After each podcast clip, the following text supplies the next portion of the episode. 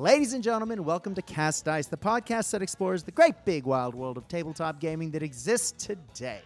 It's been said once or twice, mainly on this podcast, that we are in the middle of a gaming renaissance. There are just too many good games that we can spend our hobby time and hobby dollars on and it can lead to a serious case of not knowing what to play next. And I guess that's the purpose of this podcast. It's to talk about the games that my guests and I enjoy playing, to talk about big industry events that are happening in the world of gaming, and to talk to some of the people who create these games. Now, if you've been following my Facebook page for Cast Dice, you will have seen that because of the different lockdowns, because of work associated with that that we've had in Melbourne, I haven't been able to get as many games in as usual over the last year and a half, but that's common across the gaming world. However, when Melbourne has come out of its lockdowns, we have been able to do it without COVID because when we're not locked down, we typically have no COVID at all.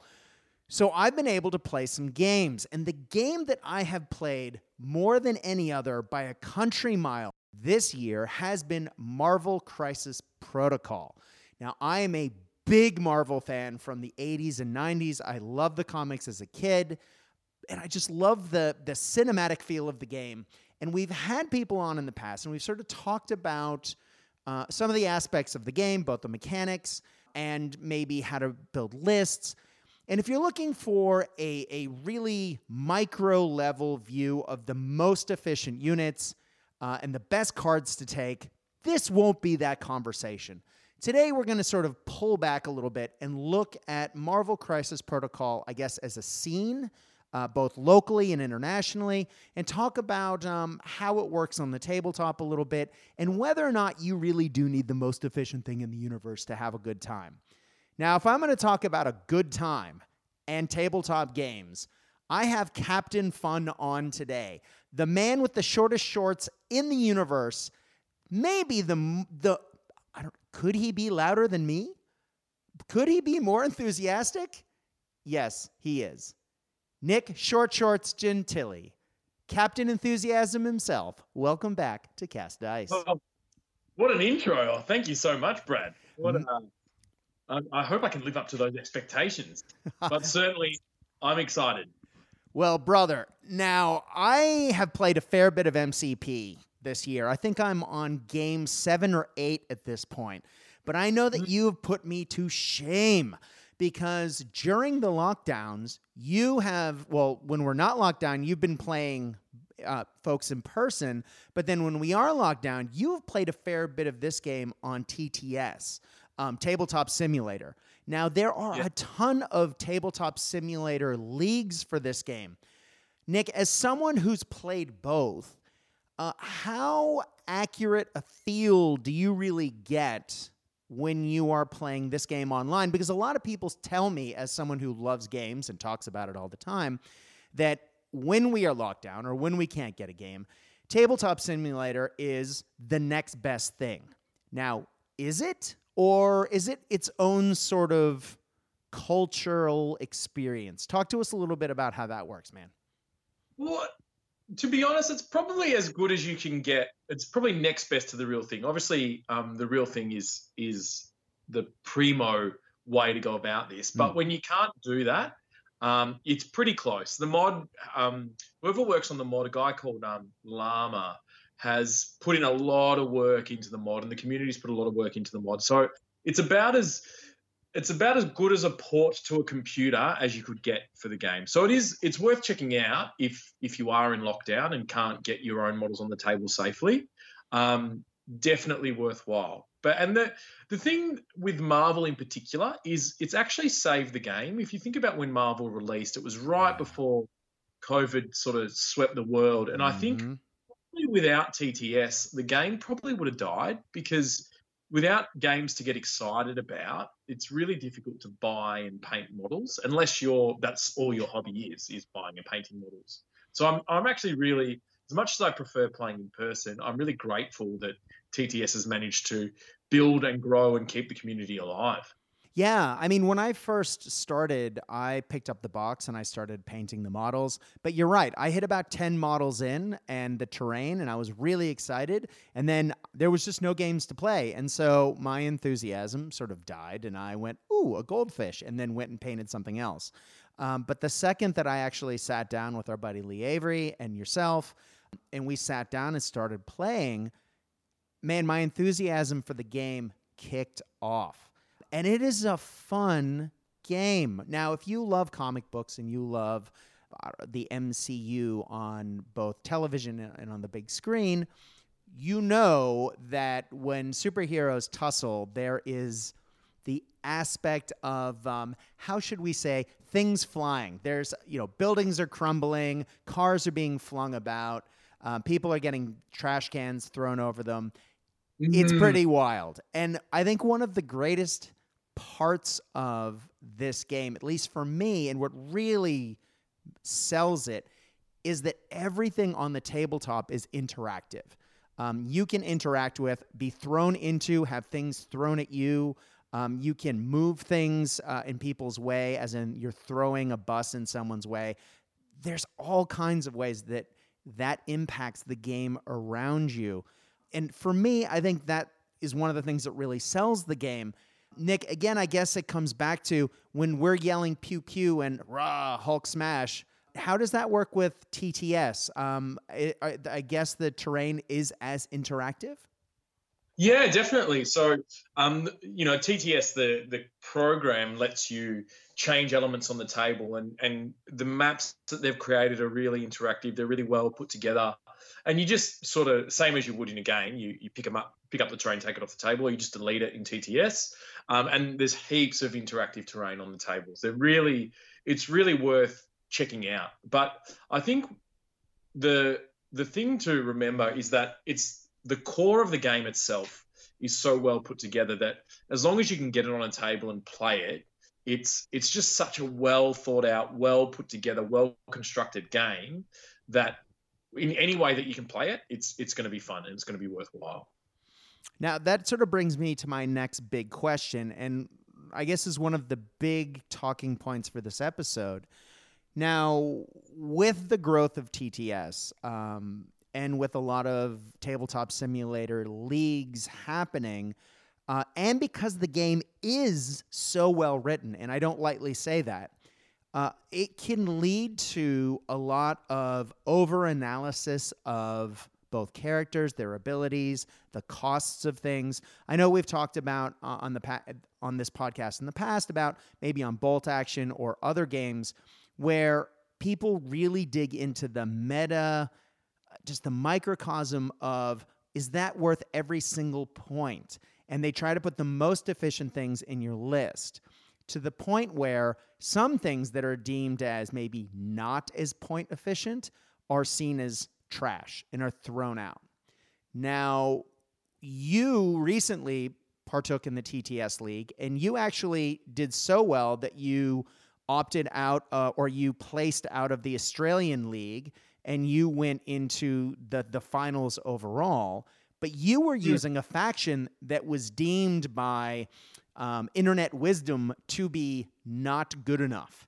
Nick, can you talk to us your about your experiences with the X-Men? Why the X-Men first of all, and then how did you sort of turn that wisdom on its ear because I've heard you talked about on quite a few of these um, more tactical Marvel Crisis Protocol specific podcasts where people were sort of like, wow, he came out of nowhere. Like, uh, no one was expecting the X Men to do this well. And then you did. Can you talk a little bit about that? I mean, clearly you're a great gamer. We've you're one of the original dwellers below, so you know your, you know, you know your game systems. You know how to play. How did how did you take this, and do you think that that hyper efficiency is everything in this game? No, I, I, I, think I really believe that they've done such a great job with this game that most things are viable and playable if you put in the time and work out how to maximize them because there's there's so many parts of a roster mm-hmm. there's the the half of the mission that you get to choose there's the characters you put in the roster, and then there's your tactics cards and the combinations of points levels, etc., etc. That um, and look, I I took X Men because I just love X Men. They're they're my favorite. Um, they're my favorite set of Marvel characters. They're really the whole reason that I'm a nerd is because of that 90s X Men show that got me mm-hmm. into comic books, into fantasy, into sci fi, all that sort of stuff. So um, I really think with this game in particular, although the talk on podcasts for the most part is about, um, you know, efficiency and competitive play and that sort of thing, um, more so than any other game that I've played, I really think that as long as you put the work in to work out how your team functions and what you want them to do and what they're good at and what they struggle at, um, I think more so than anything, this game allows you to do that. So if you like Guardians of the Galaxy, play Guardians of the Galaxy, you'll be able to make them work. If you like Web Warriors, if you like Spider Foes, if you whatever it is, as, within reason, right? So Spider Foes until recently only had about three or four models, yeah, and they were missing a few pieces. But any of the factions that have been out a little while and have got say five characters as a rough number, mm-hmm. if you've got five, I think you can make any affiliation really work.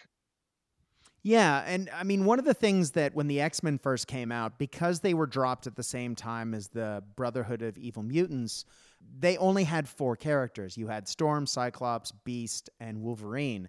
And everyone said, okay, well, where are the rest of the X Men? Well, they're coming. We know that yeah. Colossus is in the pipe, and Jean Grey is just dropped in most of the world.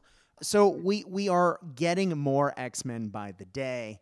But when they first came out with the four those four characters. I know that I got them for Christmas. I was really excited. I put them together. I primed my models, and the very next thing I saw on the internet, literally while I was waiting for the rain to stop so I could prime them, was, "Oh, the X Men are trash," and like everyone was going, "Yeah, they're terrible. They're not very good," and honestly that all be that that killed my enthusiasm for them and it was a shame because my wife gave them to me i was very excited about them i loved the 80s x-men comic but I, I know better than to listen to internet trolls and internet wisdom. And yet, uh, I still had my enthusiasm stepped on a bit. And I went on and, and painted some other things instead. Now I'm going back and giving them a red hot go because I'm loving the models themselves. They're gorgeous. And mm-hmm. um, after I started painting them, I saw that you were kicking ass with them, frankly, and thought, wow, maybe they're not that bad. Nick, with this game, you've come from a game like Malifaux, is one of the other games you've played, where, and this like that, when you sit down with your opponent to come up with your mission, you both play a series of cards that you bring to the table. So you have some sort of say in what might be played in the first place. But then mm-hmm. after those are figured out, you actually then make your list out of a roster of 10 characters. So you don't even know how large a game you're playing until well after you've started, right? That's right. That's right. So so you'll do half the mission each essentially the you know the the way that works you can just find the rule book online but essentially there's an extract objective and a secure objective and, and one player chooses one and one player chooses the other um, and so you have a little bit con- of control in knowing that you'll be playing one of those points levels so, and if you have priority, you know that you will be choosing the points level. So there's a little bit of control around that with the roster. So you have a plan for when you have priority, and then really you want to have a, a good plan for when you don't have priority. And and this comes down to solid roster construction. Is you just want to make sure that you can cover all the points levels 14, 15, 16, 17, 18, 19, and 20. And as long as you've got a plan for every points level, um, then or, or, your roster combination is possible for every points level, you should be pretty set. Um, you don't. It, it, it's a lot less complicated than it sounds. Just make sure that out of your ten characters, you can put some on the board that equal each points level. And if you want to use a particular affiliation, let's say X Men, then you know that at 17 you need to take these three X Men plus two characters worth X amount to to make it 17. If exactly. that makes sense. Exactly. Um, the way I usually do it is I have 10 characters. I usually have one two point character.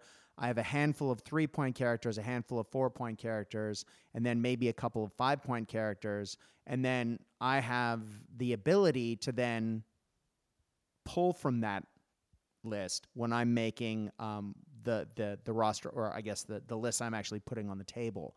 Um, Mhm. As long as that, as you say, you have the combinations to add up to all the different point levels that you might end up playing on the tabletop. Again, it's not as complicated, I think, as we're making it sound. Um, I just happen to have a spread of cheap to expensive characters in my list that, depending on what I'm playing, I pull out. Now, for me, I, I'm I mean, I am famously bad at this game. Um, I love playing. Uh, I, and out of I think the seven or eight games, well, I've only ever won once. Um, I've tied a Yeah, couple of times, and I'm usually very close, within a couple of points of winning each time. So I, it's not like I'm getting blown out, although that has happened once. Thanks, Lee. Um, Yeah. Black Order, Ugh, Thanos.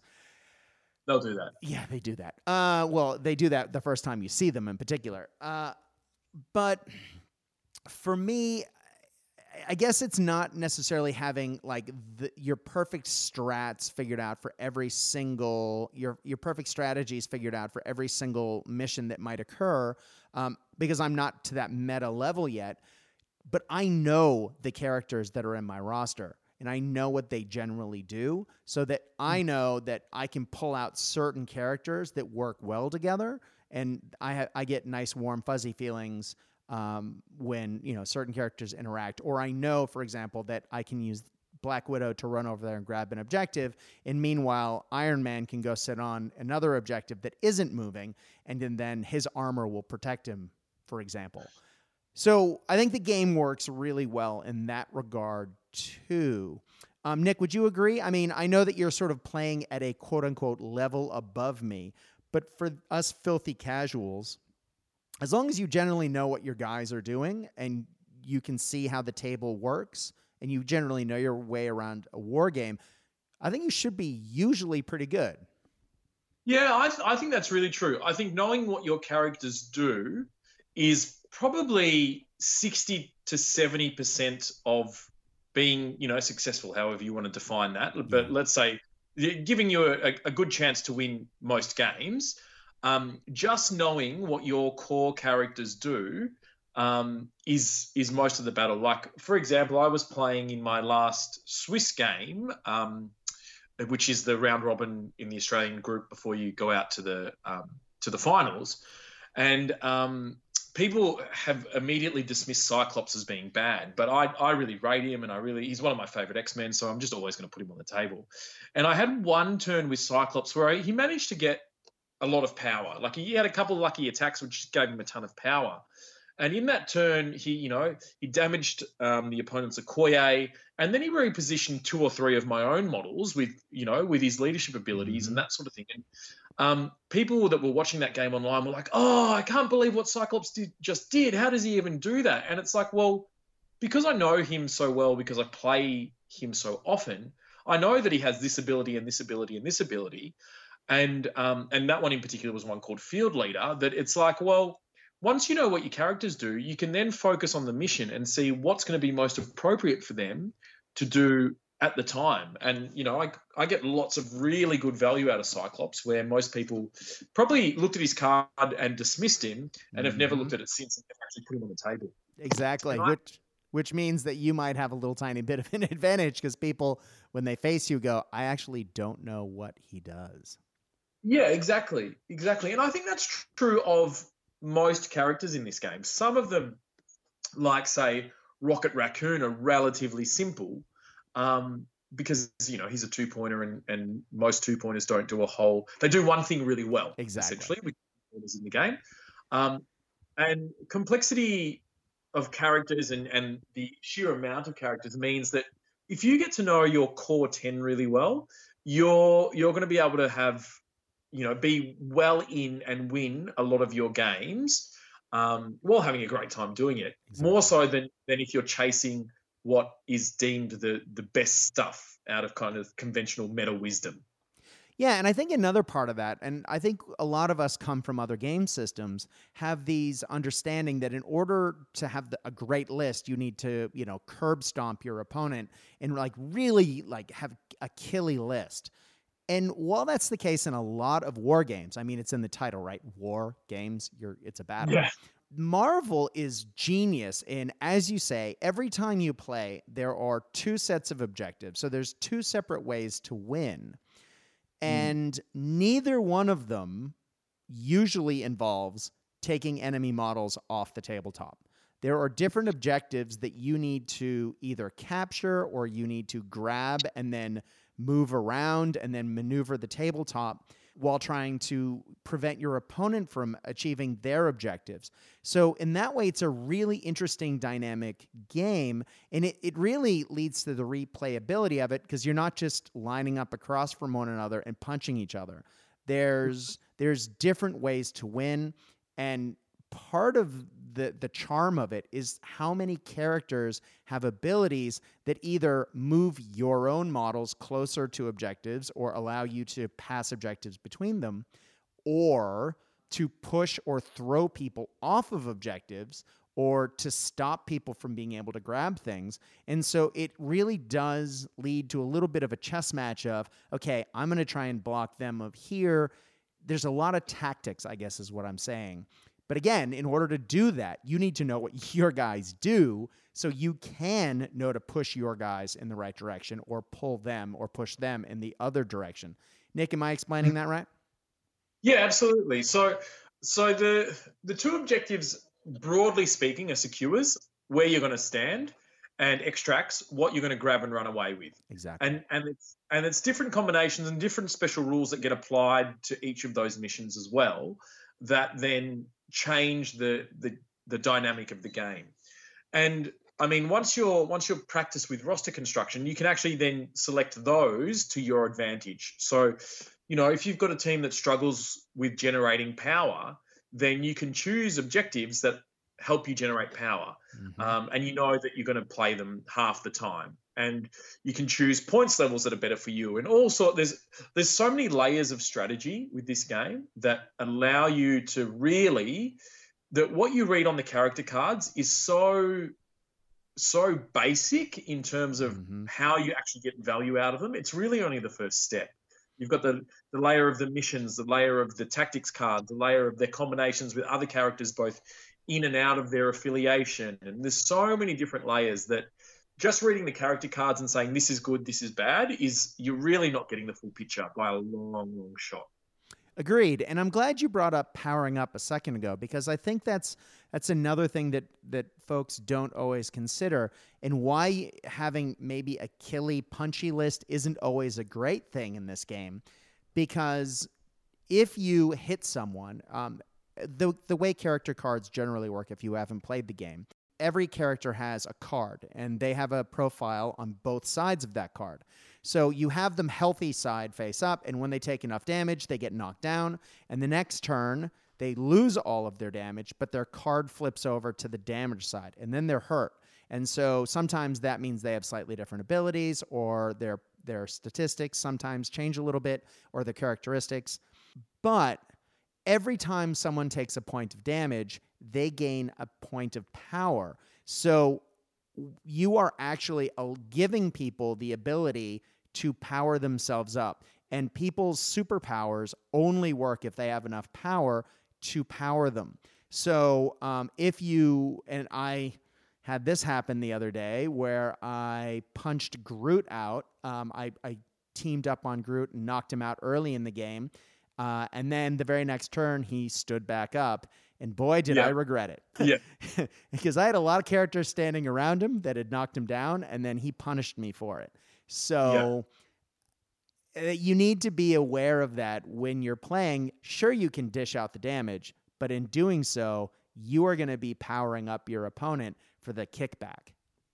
And, and that's one of the magic parts of the game is it's really there's a couple of characters, but really not many at all that can um, alpha strike. Most of the time, you're going mm-hmm. to get to use your favorite characters because they they don't die unless it's Hulk or She Hulk. They're not going to die in one turn, and so you, I, I think that's part of the magic of the game is that real ability that yeah okay you took out my character this turn but now it's going to hit you back and it's got full power so it's going to hit you real hard yeah or they're going to have the superpowers powered up so they can zip away from you, grabbing an objective, something on the way, Absolutely. depending on who they are. And yeah, I, I think and that I think plays into uh, something that you mentioned or alluded to earlier.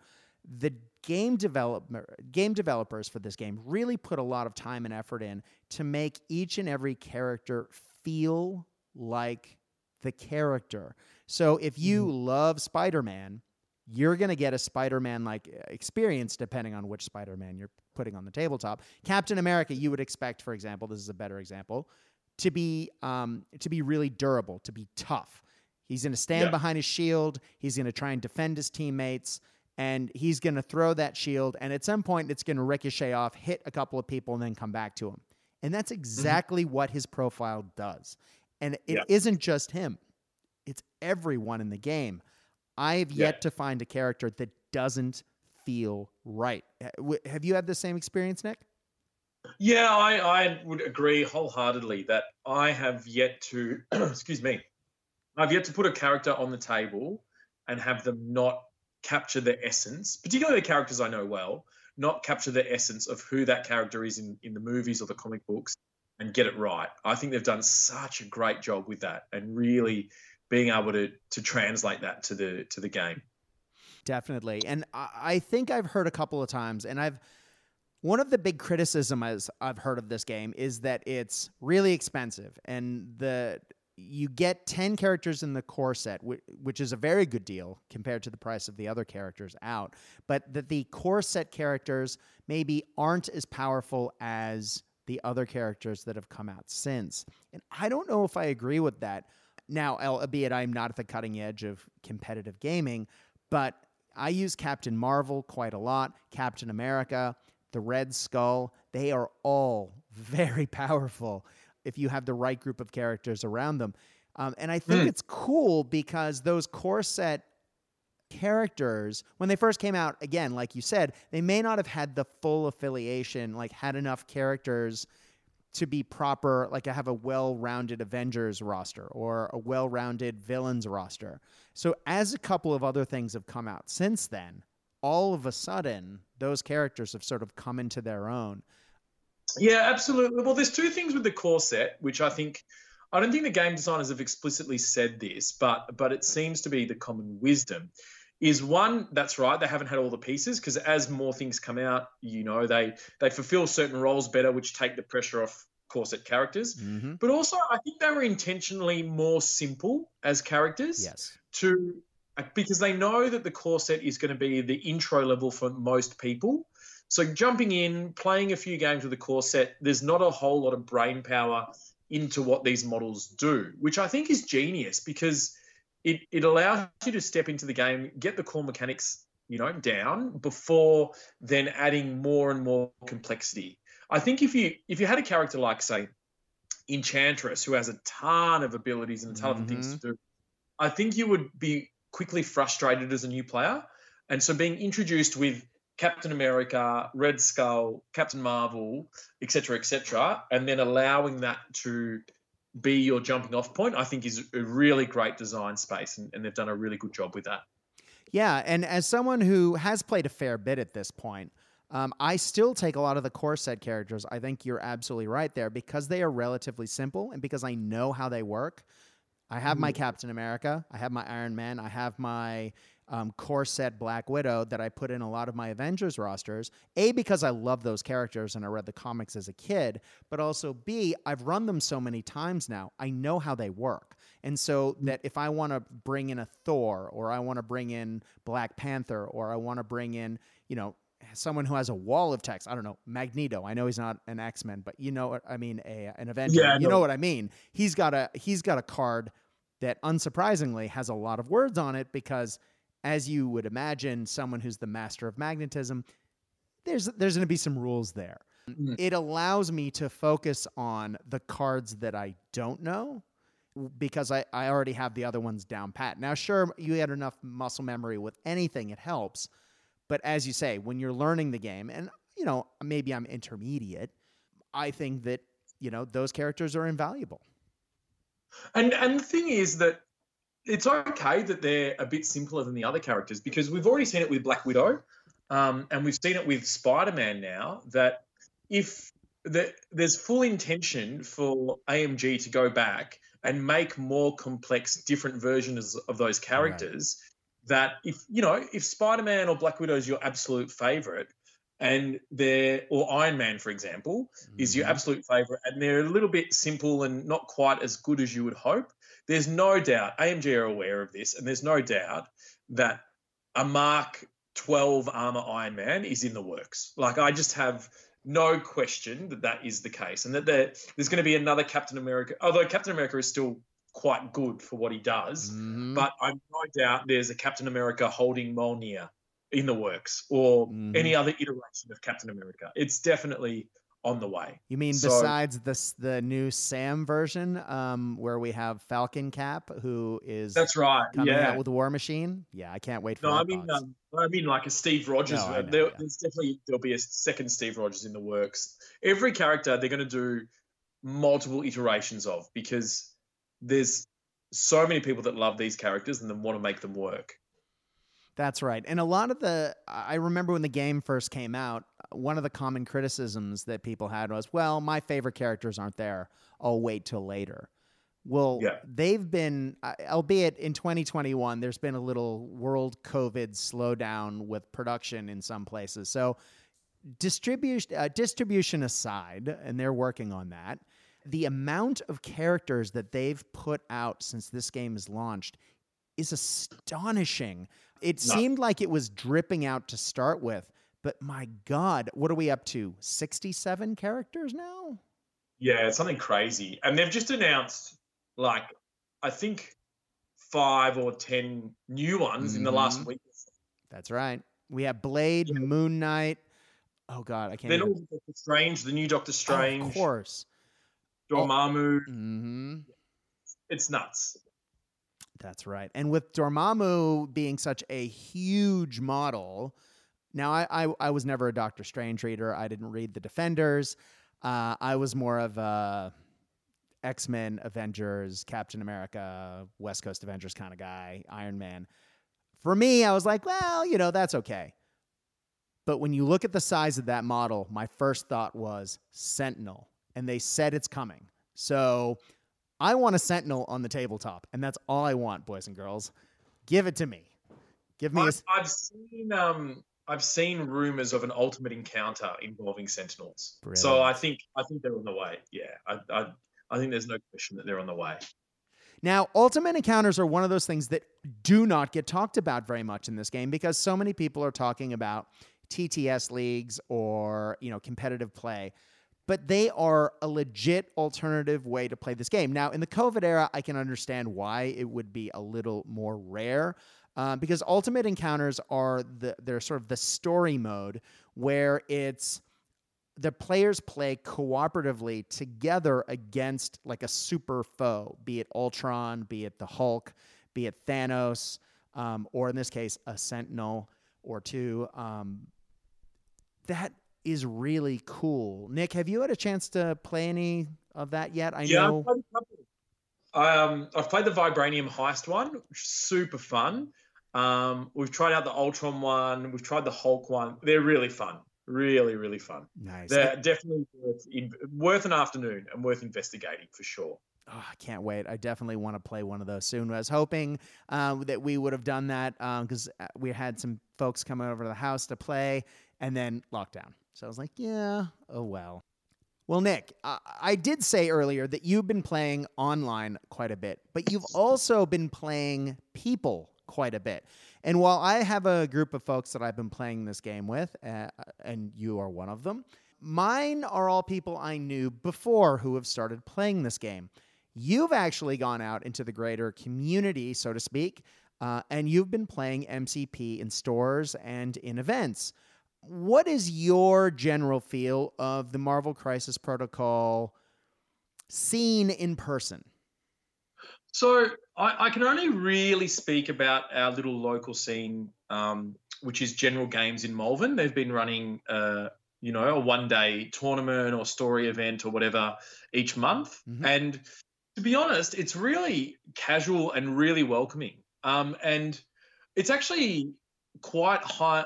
We say high level, that's a bit wanky, but it's actually quite competitive in terms of the quality of player, given mm. that um, both Josh and I, Josh went 6 0 in the league and, and was the other finalist out of Australia. So we both um, have come out of that little scene. And I, it's not like we're playing other people that are sort of um, easy, easy wins for us. Everyone there is actually quite good at the game, mm-hmm. but the atmosphere couldn't be more chilled out and more welcoming. No one, you know, there is all this high, there's talk around the, the TTS leagues about high level play and meta stuff, but really at general games on our um, our monthly tournaments, people just take the stuff that they want to have fun with, and it, it couldn't be a more welcoming, um, more friendly atmosphere. It's so well run by Greg and um, and Bill who who put on the show, and it's just if you're considering if you're worried about coming down and, and getting curb stomped, um, because everyone there is sort of competitive. It couldn't be further from the truth. Everyone, even the you know what we would say the the really hyper competitive players are really welcoming and and will help you through the game for sure.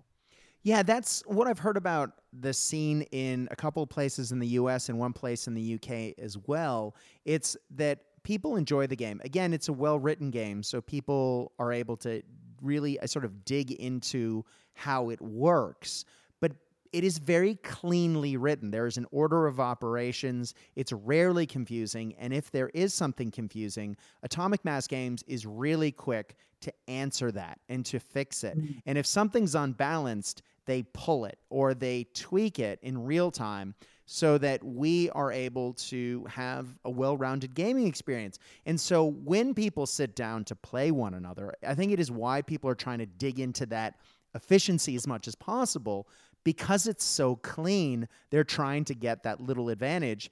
Maybe because they've come from game systems that aren't nearly as balanced. Um, but I don't think that leads to, as you say, that that attitude where you're trying to get one over on someone. People are just looking for a good game. They want a challenge, but they don't want it at the expense of a good time, right? Mm, that, and that's exactly what I would think is that that describes the scene that I've experienced perfectly. It's about getting the most out of your characters, but the game is so well put together and so well. It's not like a GW game who, you know, they they've done a lot of good things. They they were mm-hmm. the scene for 40 years, right? But it's not like a GW game where you, you look at the army book and you go, this is clearly the best combination, yeah. and it's just going to win nine out of 10 games unless you have this other thing that's the best combination. It's not how this game works. Um, and I feel that Star Wars Legion at the moment is heading in that sort of direction where mm-hmm. there is some clear imbalance. But that at this stage, AMG have seemed to be able to keep on top of that and and keep it really well balanced, even with you know the best part of you know hundred characters on the on the roster. God, are they up to hundred? oh, not far away. Not yeah, far no, away. exactly. Um, and I was thinking about this last night. There are almost any character that you have seen on a television or a, a, big screen.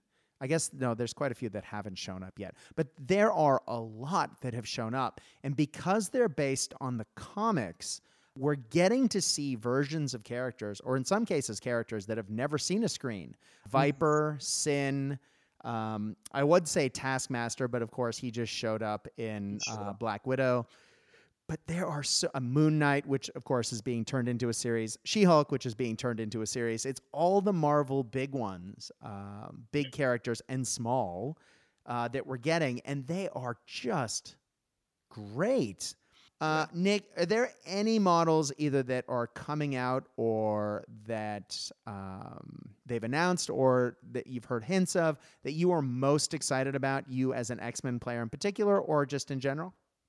Well, I'm I'm super excited for Colossus. He's been announced, mm-hmm. but the ones on my list are like the the ones everyone wants: Rogue, mm-hmm. Gambit, Nightcrawler, um, Jubilee would be really fun to paint. Like yeah. really, um, and then I'm I'm such a big Marvel nerd. Like more Spider people, more you know, more Avengers, more anything really. Yeah, I um I just love it all. Is it bad that I want uh, Spider Ham? Oh no, not at all. That's I the, yeah. I, I do have to say, probably the, the one Spider person I want the most is Iron Spider. You know, Spider Man mm-hmm. with the oh that Iron Man costume. Oh, that would that would just tip me.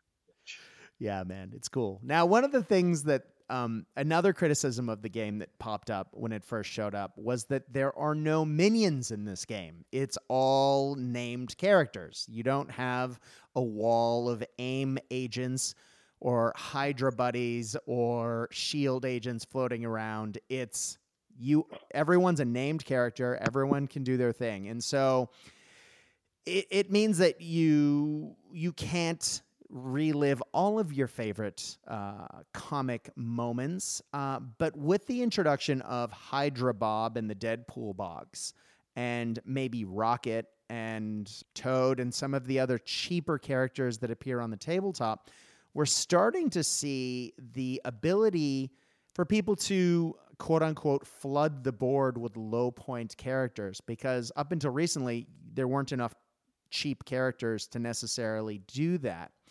Ha- Nick, do you think this drastically changes the way the game plays? Um, I'm really excited to field a Winter Soldier, Punisher, Rocket Raccoon, um, Agent Widow, uh, all the characters that have like the cheap guns because I just want to run around screaming pew pew at people um, because they're some of my favorite characters. Nick, do you think that's going to mess up the game d- dynamics? It seems to still be balanced, but you've played more than I have. I think I think it's an, an area that's only just starting to be explored with the new Captain America dropping mm-hmm. and the the width of the Avengers roster. Um, that and they're calling it at the moment Sam Spam, but really essentially it's it's building squads that are a minimum of five and up to seven wide. And I think I and I think that has strengths and weaknesses, right? And like everything in this game so far, um, I think they've done a really good job of of making that possible without it um, unbalancing the game. I will say this for um, unnamed general plebs, in that we have the highest threat we've seen is nine on Thanos with particular combinations of gems, right? But the lowest we've seen is threat two. So why are there no threat one characters. It just seems bizarre to me mm-hmm. that threat one has been unexplored. And I think I wouldn't be surprised if at some point um, there are generic shield agents, generic aim agents, generic Hydra agents that are just bodies on the table that come in at, at threat one. I, like I think that's such an unexplored space to this point that I I can't see them missing that opportunity, particularly if we look at where the MCU's going, um, with Sword starting to become mm-hmm. more prevalent in their stories. Like I just I think I'd, I'd be very surprised if they don't get to the point where they've got generic dudes that you can add to your squad or Skrulls. I mean, we're we're talking yeah, about you yep. know, secret or is it this? Is that what they're calling Secret Wars, the new TV series that's coming? Um, is that yeah. the Skrull Wars? Could be, yeah. Mm.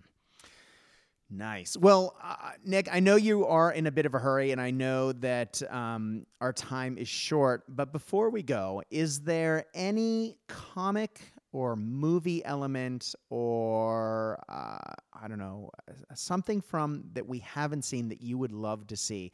And I'm gonna talk a little bit about that first, and give you time to think. My mm. favorite mm. run of Iron Man comics as a kid was the Armor Wars, where Tony Stark found out that uh, someone had infiltrated his uh, computer and had stolen some of his technology over time, and now supervillains were using it. Uh, villains like the Beetle and Crimson Dynamo and some of the other, um, you know, armored suit wearing villains in the Marvel universe were using Iron Man's technology to hurt people. Now, that's coming as um, one of the upcoming TV series in 2022, I believe, uh, on Disney Plus, with Rhodey hunting down Tony's rogue tech. I cannot wait for that TV series, first of all, but I'm hoping that we see uh, an encounter using some of those elements and I'm hoping that we see more armored villains so that we can play that out. I God that ooh ooh I want it. That's what I want. Nick, yeah. how about you? I um my views are, are, a bit simpler in that I um there's just a whole heap of characters that I just want to see on the table.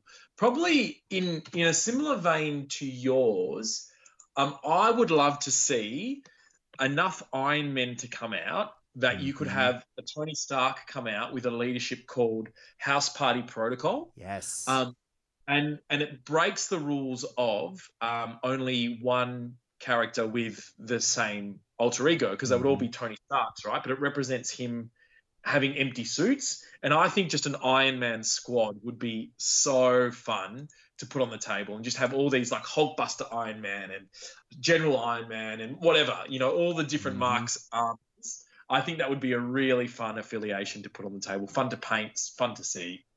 I just think it'd be amazing. It would, and the way the way the game's rules work, I think you would be able to really do something with that. Because, for example, you can have the stealth armor, which would be faster and wouldn't have as many guns, but would be able to avoid people shooting um, because they already have the stealth rule, for example, um, Mm. in the game. So if you gave an Iron Man that and took away some of his guns and maybe made him faster, he could be a great objective grabber. You know, grab and go. Uh, meanwhile, Hulkbuster would be waiting up the middle of the table trying to slug it out with Black Dwarf, for example. Yeah, that would be so cool.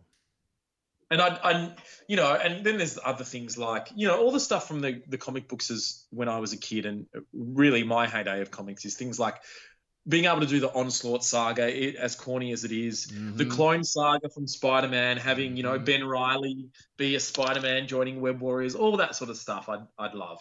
Yeah, man, absolutely. I'd love to see the Marauders from uh, the Mutant Massacre and uh, the Serpent Society from Captain America. God, yeah. Yeah. Or heaven forbid, just give me a West Coast Avengers affiliation card. I have, you know, I get it. I could just run them as the Avengers, but Cap wasn't technically part of that squad till the end, and Hawkeye Yeah. led it. I would love to see for this game um, just a little card pack where you got existing characters like Hawkeye running the West Coast Avengers, or can't think of some of the other um, characters who have led teams who don't have the leadership abilities at the moment, and just give us a chance to use existing characters in different ways. I think it'd be cool. I, I think my guess is that we're going to see a second Hawkeye with the um, release of his TV show. Yeah. um, and we'll see a Kate Bishop. So you probably maybe a four threat Hawkeye with a leadership ability, um, and then Kate Bishop as a you know as a three or four threat, um, and potentially that that Hawkeye could be the West Coast Avengers leader for sure. God, I hope so because I already have the white uh, vision and um, with Moon Knight coming. Oh, Yeah, it's great. It's great. Yes. Well, Nick, I have to take the time. I have to say thank you so much for taking the time to join us today. It has been great just to talk about Marvel Crisis Protocol with someone who's as excited about it as I am.